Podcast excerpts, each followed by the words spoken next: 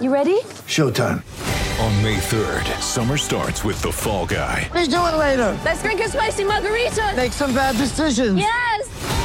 Audiences are falling in love with the most entertaining film of the year. Fall guy. Fall guy. Fall guy. That's what the poster said. See Ryan Gosling and Emily Blunt in the movie critics say exists to make you happy. Trying to make it out? Nope. Because I don't either. It's not what I'm into right now. What are you into? Talking. Yeah.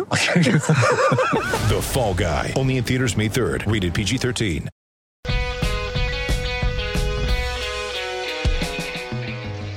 Benvenuti a In The Box, il podcast sul calcio inglese, al microfono come sempre Paolo Avanti. Oggi parliamo dell'ennesimo terremoto che ha colpito il Manchester United. Ronaldo se ne va e la squadra è in vendita. E poi approfondiamo il cammino di Inghilterra e Galles al Mondiale.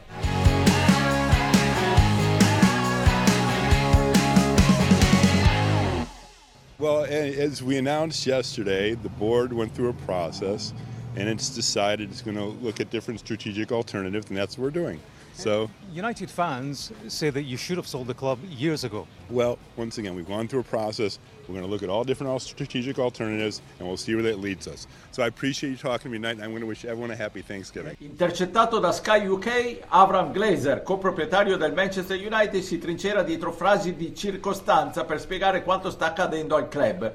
Ma la realtà è che i Red Devils sono in vendita e questo è stato annunciato poco dopo l'intervista bomba di Cristiano Ronaldo e l'addio del portoghese. A dir poco un terremoto. Ne parliamo con i miei abituali compagni di viaggio, Stefano Cantaluppi. Ciao Stefano. Ciao, bentrovati. E da Londra Pierluigi Giganti. Ciao Pierluigi. Ciao a tutti. Stefano, mi viene da dire, meno male che il campionato è fermo e tutto questo non sta avendo riflessi immediati sulla squadra di Tenag. Ma purtroppo li avrà e magari in qualche modo potrà esserci una piccola luce positiva per il fatto non che verrà a mancare un giocatore come Cristiano Ronaldo che se usato bene secondo me non può essere davvero un problema in una squadra anche se poi lui devo dire negli ultimi anni sta facendo un po' di tutto per diventarlo e quindi si risolverà diciamo almeno questo equivoco tattico di, di scelte. Tenag potrà essere più libero di impostare la propria squadra senza avere quest'ombra ingombrante sulle spalle e questo nome pesantissimo da tenere in panchina. Per il resto secondo me come al solito avrà solo riflessi negativi fino alla risoluzione di questa vicenda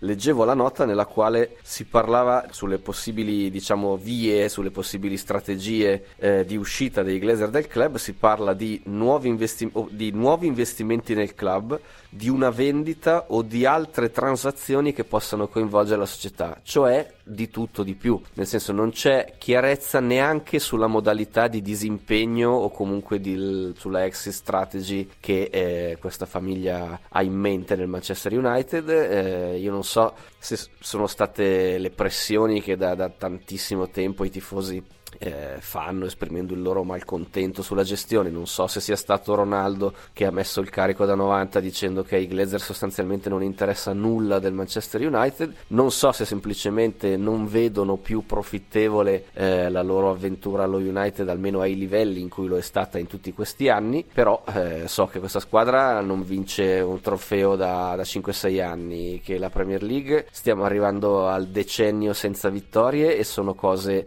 da Liverpool nel senso che i tifosi del Manchester United hanno sempre sfottuto quelli dei, dei Reds perché hanno fatto questo digiuno eh, addirittura da prima dell'era della Premier League, prima di riuscire a vincerne una, se andiamo avanti di questo passo, eh, non vedo come in pochissimo tempo la United possa tornare a vincerne una. Insomma, chiudo dicendo che vedo per l'ennesima volta molto fumo e molta nebbia su quello che, che stanno facendo, anche perché si parla di, di un valore del club stimato intorno ai 4 miliardi e mezzo, se non di più, e quindi anche trovare poi una cessione a queste cifre non è una cosa che fai schioccando le dita per quanto abbiano dato il compito di indagare a quelli che hanno sostanzialmente agevolato la vendita del Chelsea e quindi insomma in questo limbo secondo me eh, si paralizzeranno parecchie strategie anche di campo oltre che societarie e di mercato e la vedo non rossa ma grigia. Luigi, eh, guardavo un video di intervista ai tifosi del Manchester United tra chi esulta perché si stanno liberando degli odiati Glazer, pre- c'è anche tanta tanta gente molto pessimista, qualcuno dice addirittura è l'inizio della fine. È impensabile che il Manchester United, un club così importante, ricco e popolare, possa a, iniziare un declino irreversibile, anzi credo che farà gola a molti impossessarsene, certo il passaggio da una proprietà all'altra può essere sempre traumatico, come diceva Stefano, e può avere delle ripercussioni pesanti nell'immediato perlomeno. Come la si vede lì? Ma credo che mm, senza dubbio ci sarà un piccolo terremoto, qualunque delle exit strategy a cui Stefano faceva riferimento andrà a essere implementata, perché comunque lo stiamo vedendo anche con il Chelsea, ci vuole tempo, ci sono decisioni diverse, ci sono strategie anche diverse che sono, saranno legate a una nuova proprietà. Quindi secondo me nel breve, brevissimo termine non è una notizia positiva perché eh, porta mm, tutto un insieme di mm, impatti Stefano, a cui Stefano faceva anche riferimento, però secondo me nel, nel, medio termine può essere una buona notizia perché comunque i Glazers ci sarà un motivo, anzi ce ne sono ce n'è più di uno di motivi per cui ci, c'è questo pessimo rapporto tra i supporter dello United e questa famiglia, intanto perché al momento dell'acquisto nel 2005 eh, avevano preso in prestito 790 milioni di sterline e li avevano assicurato contro i beni del club. Così facendo hanno dato luogo a un debito annuo in interessi di 60 milioni di sterline che si è accumulato e attualmente a causa di ciò il Manchester United ha un debito di 500 milioni di sterline che eh, se i Glazers fossero rimasti sarebbe eh, comunque increment- si sarebbe incrementato nei prossimi anni. E poi al di là di questo che è comunque un fattore importante da un punto di vista sportivo i Glazers hanno fatto poco o nulla, nel senso che hanno sempre trattato il Manchester United come un oggetto puramente commerciale, anzi si sono quasi totalmente disinteressati per ciò che succedeva sul campo, per i risultati sportivi e anche per i tifosi. I Glazers, eh, nessuno dei due fratelli è stato visto quasi mai a, a Old Trafford, eh, veramente si contano sulle dita di una mano le occasioni in cui sono, sono stati presenti e, e quindi è chiaro che quei tifosi dello United eh, a cui tu alludevi, Paolo, che sono eh, favorevoli, sperano ovviamente che non ci possa essere una proprietà peggiore di quella americana che hanno appena avuto. Ovviamente eh, quando io dicevo nel medio termine la vedo più positiva è perché ritengo che la nuova proprietà che possa arrivare possa essere migliore di quella dei Glazers, ovviamente bisognerà vedere in che mani andrà a finire. Ci sono si fanno alcuni nomi, si è parlato di Jim Ratcliffe, che è uno dei businessmen più ricchi di tutta Inghilterra, che è il proprietario del Nizza, anche se in passato quando il Liverpool si è dimostrato diciamo, disponibile sul mercato, lui aveva detto che il, i prezzi per i club top di Premier sono fin troppo alti e sono gonfiati.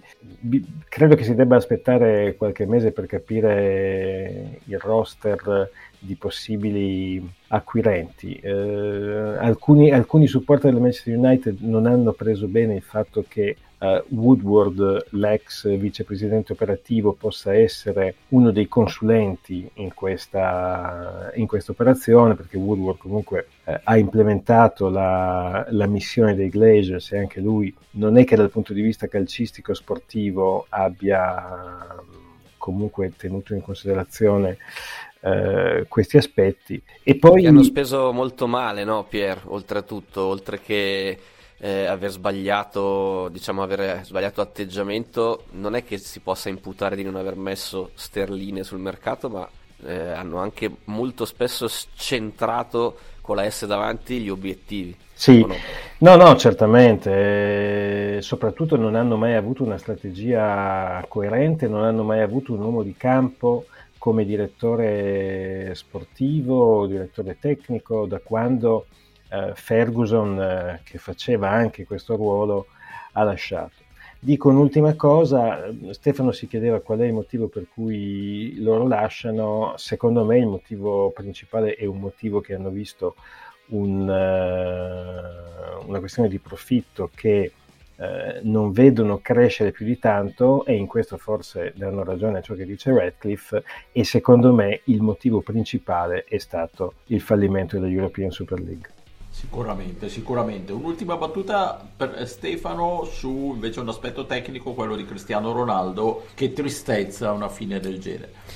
Sì, purtroppo eh, io tendevo sempre eh, come dire, cercato di immedesimarmi di più nel campionissimo che si sente trattato male, perché anch'io sono stato un campionissimo, no sto scherzando, eh, più che altro perché insomma io credo che ci sia una questione di rispetto per la carriera che uno ha fatto, non deve necessariamente quella essere per forza esibita eh, come biglietto da visita e come diciamo pass perché ti venga concesso qualsiasi cosa, però insomma purtroppo io odio quando si tende a dimenticare tutto in tre secondi solo perché magari sbagli un sinistro da fuori area o perché sono due partite che non segni, cioè Cristiano Ronaldo eh, parliamo di un giocatore che entra nella storia del calcio io un'altra cosa che non mi piacciono sono i paragoni tra le varie epoche, però insomma è difficile pensare che non possa essere almeno uno dei top 10 di tutti i tempi, ma, ma forse sono anche un po' ingeneroso nei, nei suoi confronti eh, a vedere i gol che ha fatto. E, e, anche quanto ha vinto, perché non è uno che ha sempre segnato perché voleva vincere la classifica marcatori e basta, cioè ha alzato trofei a ripetizione, ha vinto un trofeo eh, anche col Portogallo che non era il Portogallo di oggi, aveva discreti avversari in quelle europeo. Però ecco, dopo questa difesa che ho sempre fatto un po' eh, sulla base del suo curriculum, eh, devo dire che io gli contesto soprattutto una cosa, al di là dei, dei gesti di nervosismo che poi sono stati quelli che hanno portato alle rotture definitive, io gli contesto il fatto che arriva sempre all'ultimo momento con la situazione non risolta, perché lo stesso è successo con la Juve, cioè lui aveva dato ampi segnali alla dirigenza bianconera di volersene andare da quando aveva cominciato a spostare le macchine, le sue due o tre macchine, auto che eh, diciamo ha portato da Torino altrove eh, e tutta una serie di piccoli segnali psicologici. Ora io capisco che spostare Cristiano Ronaldo non è come prendere un ragazzo di 18 anni e dire ti mando di qua, ti mando di là, però non puoi arrivare sempre a stagione iniziata col broncio sapendo di entrare sì o no nel progetto tattico tecnico diciamo di una squadra di un allenatore e poi dopo un mese comincia a scoppiare il casino. Cioè se sei Cristiano Ronaldo secondo me devi avere anche come dire la, la durezza la determinazione e la chiarezza di presentarti a metà sessione di mercato al massimo e dire cari ragazzi io qua non ci voglio più stare e anche se necessario farlo capire ecco con, con interviste a costo di prenderti due multe che credo lui possa permettersi di pagare ecco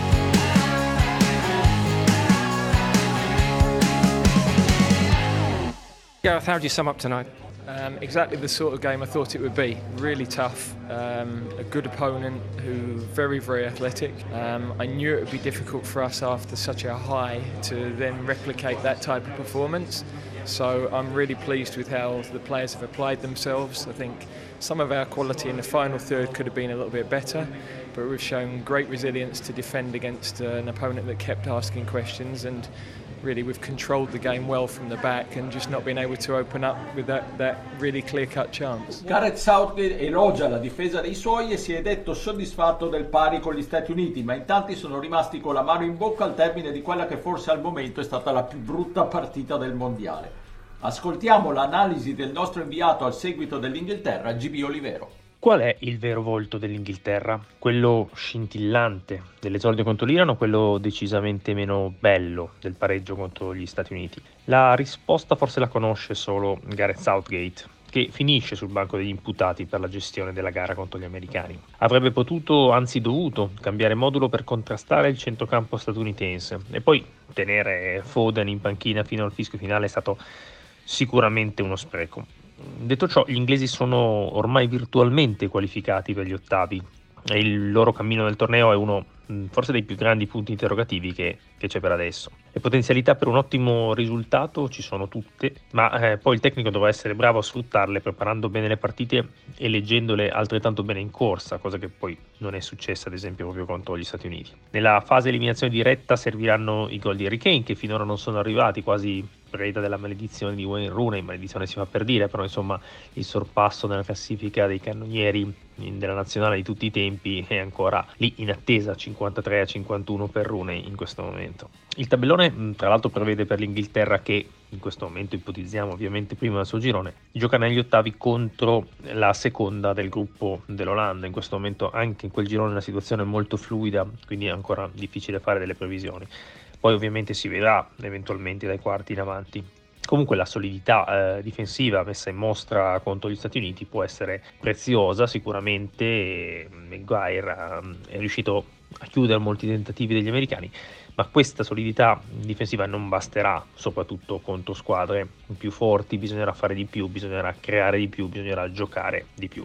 E questo comunque Southgate lo sa benissimo. Qual è la vera Inghilterra? Si chiede il nostro GB, quella che ha asfaltato l'Iran, quella compassata dello 0-0 contro gli Stati Uniti? Stefano?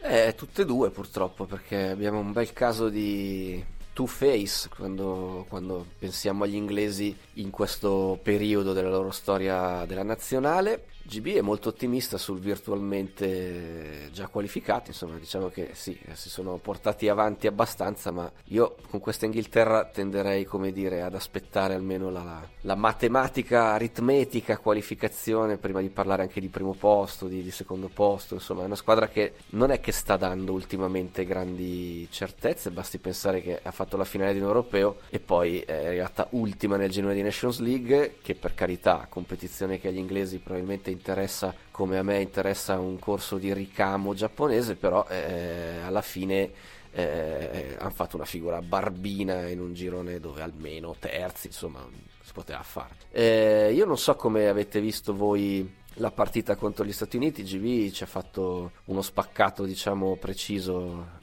vedendola da lì. Eh, io ho l'impressione che abbiano, non dico overperformato, ma quasi, eh, gente come Maguire, anche Stones, tutto sommato sono giocatori che sono in difficoltà un po' con il loro club, soprattutto Maguire, e la cosa che a me fa un po' specie, eh, anch'io la penso come, come GB, cioè questa difesa solida più avanti non basterà, anche perché io non credo che riuscirà a rimanere così solida, quindi se tu non fai niente davanti, e veramente niente, cioè non c'è stato mai un momento in cui sembrava che la difesa statunitense fosse, fosse impegnata allo spasimo, cioè se tu non, non, ti metti in condizione di dire io questa partita almeno uno o due gol in qualche modo per il gioco che produco eh, li segno e poi diventa un casino perché ci sono squadre che, che, che ti faranno gol. Chiudo dicendo che di tutti questi nel suo caos diciamo mi dà più un'impressione di vitalità Grealish quando entra rispetto a quelli che, che partono titolari. Non ho visto particolarmente bene Sterling per dirne uno ma non, non, non ho visto particolarmente bene quasi nessuno ecco. Però eh, ho l'impressione che davanti bisogna avere il coraggio di, di, di fare veramente qualcosa di più perché sennò poi con l'eliminazione diretta fai fatica e torna Pierluigi sul banco degli imputati eh, Gareth Southgate e ieri le, le, critiche sono state la lentezza dei cambi eh, il fatto che abbia tenuto Foden fuori però insomma Southgate nel bene e nel male è questo e va avanti con il suo progetto ma le domande che si pone GB e che si pone Stefano sono anche le mie e penso anche le tue Pierluigi sì, certo, un'Inghilterra molto diversa da una partita all'altra, ma dobbiamo anche tenere in considerazione che gli avversari erano comunque diversi, perché l'Iran è, è vero che con il Galles eh, ha poi vinto, ma è anche vero che nella prima partita, probabilmente anche a causa dei problemi in patria, sono stati parecchio legati, parecchio in difficoltà e quindi l'Inghilterra, soprattutto dopo il primo paio di gol, ha poi avuto la possibilità di esplodere, giocare in, uh, quasi in, uh, in scioltezza eh, contro gli Stati Uniti che invece è una formazione con tanta energia, con tanta gioventù, molto dinamica, rapida, difficile da, da affrontare.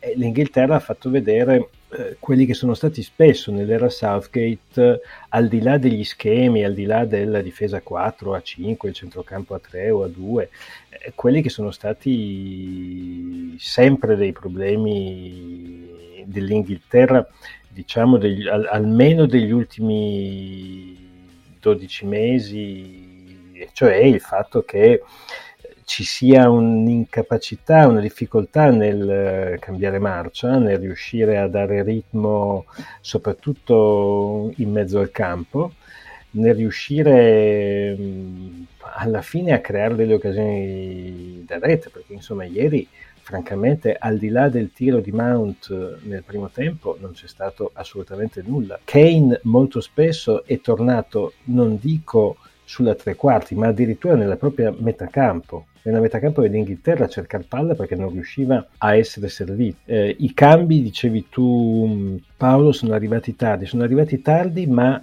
sono anche stati al di là di Grealish e Rashford, eh, e Rashford che comunque ci stanno, però il cambio di Henderson francamente secondo me non ha alcuna spiegazione. Henderson è un giocatore che metti se hai bisogno di controllare la partita, che metti se sei in difficoltà e se vuoi mantenere il punteggio. Ieri secondo me l'Inghilterra doveva vincere, anche perché non soltanto per una questione matematica, perché anche quella è importante, anche se non credo che l'Inghilterra perderà con più di tre gol di scarto con, con, il Galles, ma soprattutto per dare un messaggio, per portare un po' di fiducia. La sensazione per Luigi è che a un certo punto Southgate abbia deciso di accontentarsi dello 0-0. Eh, ho capito, ma questo secondo me è grave. Ah, è grave sì. Quando stai giocando contro gli Stati Uniti, cioè mm, fosse stata la, la, partita con il Brasile, l'unica opportunità era quella di andare ai rigori, forse l'avrei capito, ma per quanto, ripeto, gli Stati Uniti sono una formazione, come dicevo prima, temibile, comunque è una formazione fatta con giocatori che vengono da squadre discrete in Europa e medie in Premier, eh, Fulham eh, e così via sono più i dubbi che emergono dalla partita, dalla partita, che abbiamo appena affrontato. Poi è vero che i mondiali si giocano ogni 3-4 giorni, che da una partita all'altra cambia davvero tantissimo. Eh, abbiamo visto tante squadre, mi riferivo prima all'Iran ad esempio, che sembrava morto nella prima partita e ha fatto una seconda sfida meravigliosa. Per cui mh, è chiaro che molte cose possono, possono cambiare, però i, i, lati negativi che abbiamo visto ieri preoccupano. Il fatto che Maguire sia stato il migliore in campo è un messaggio forte.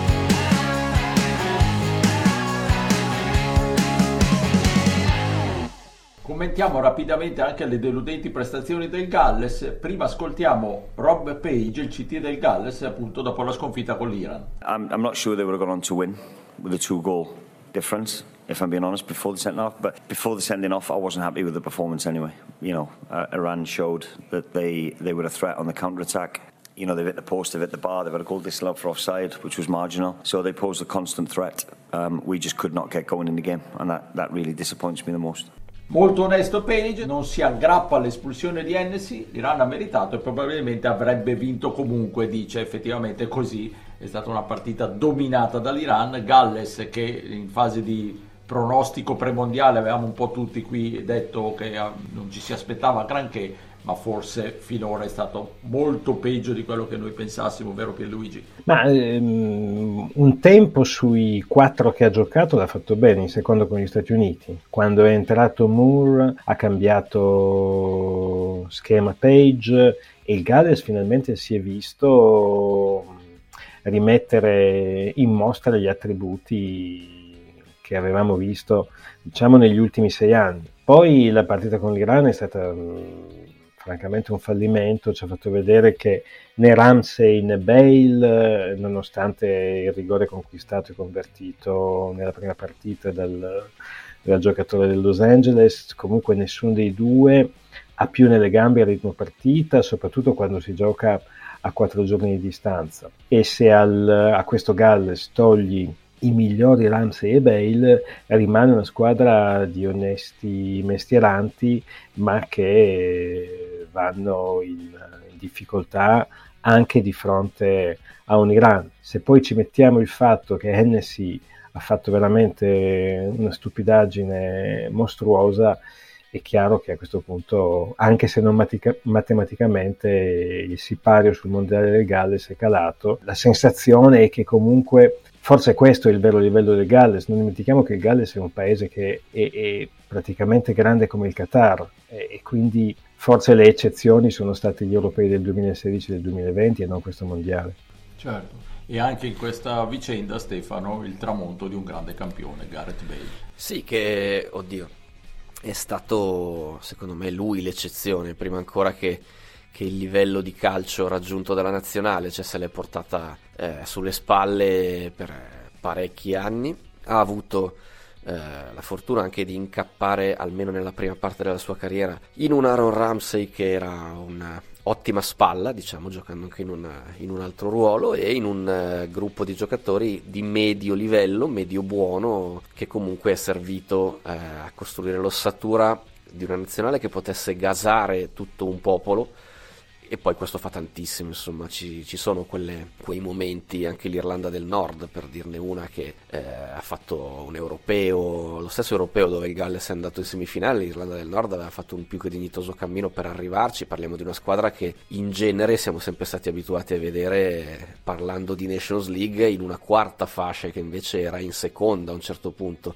perché si riesce a costruire intorno ad alcuni giocatori di livello un rendimento più alto di quello che sarebbe il tuo livello normale. Eh, certo, Bale è al tramonto, ma è al tramonto un po' perché eh, non è che proprio abbia anche lui eh, fatto di tutto per preservare, per allungare la propria carriera di alto livello in maniera irreprensibile dal punto di vista professionale e un po' perché comunque gli anni passano per tutti e passano anche per lui e parliamo di giocatori che per quanto nel suo caso c'è grande tecnica, eh, la componente fisica è importantissima, cioè Bale è quello che, che, che, che, esce dalla linea laterale in un classico con la moto e, e, e, supera mezza difesa del Barcellona correndo come se fosse Bolt, cioè queste cose comunque se gliele togli, sì, resta il piede, resta il sinistro, resta la personalità, resta la leadership, però perdi tanto, no? E non lo so, anch'io sono rimasto un po' deluso, nel senso che in realtà io mh, vado un po' controcorrente. A me, dopo il secondo tempo con gli Stati Uniti,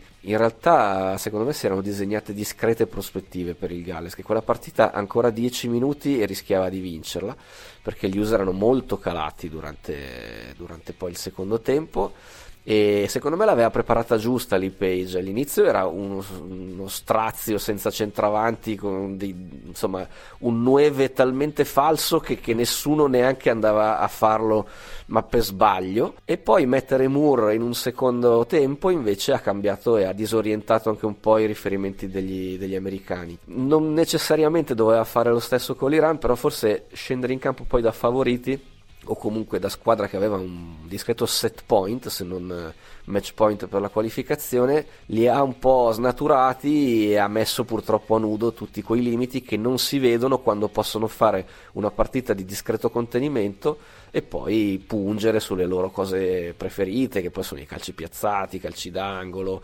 qualche legnata da fuori di qualcuno. Forse avrei messo Johnson e James subito e Moore dopo, però non stiamo parlando della rosa del Bayern, ecco. E, e su questo fine di, fi, perché praticamente fine di mondiale, ci sono le immagini bellissime, strazianti dei pub del Galles con, con la gente in lacrime che sono i risvolti che, per cui si amano i mondiali nel bene e nel male. Le scene finali di Iran-Galles con il pianto di gioia degli iraniani e quello di disperazione dei gallesi va- valgono un mondiale, no Stefano? Eh sì, c'è chi affogherà il dispiacere nella birra, c'è chi non potrà per motivi religiosi, però esatto. diciamo che è, è la parte come dire, quella che ti fa sempre ricordare i mondiali, come l'Arabia Saudita, il discorso di, di Renard durante il, l'intervallo, insomma potremmo stare qui ad aprire lunghissimi capitoli su questo, è la, è la parte bella e meno male perché insomma mentre stiamo aspettando che tornino i club il mondiale ci regala le storie del mondiale. Esatto, esatto, e noi ce lo godiamo questo mondiale al netto di tutte le polemiche e le perplessità attorno ai campi di calcio, ma ce lo stiamo davvero godendo. Grazie per Luigi Giganti. Grazie a voi. Grazie, e a, grazie a Stefano Cantaluppi. Ciao, alla prossima. Alla prossima settimana.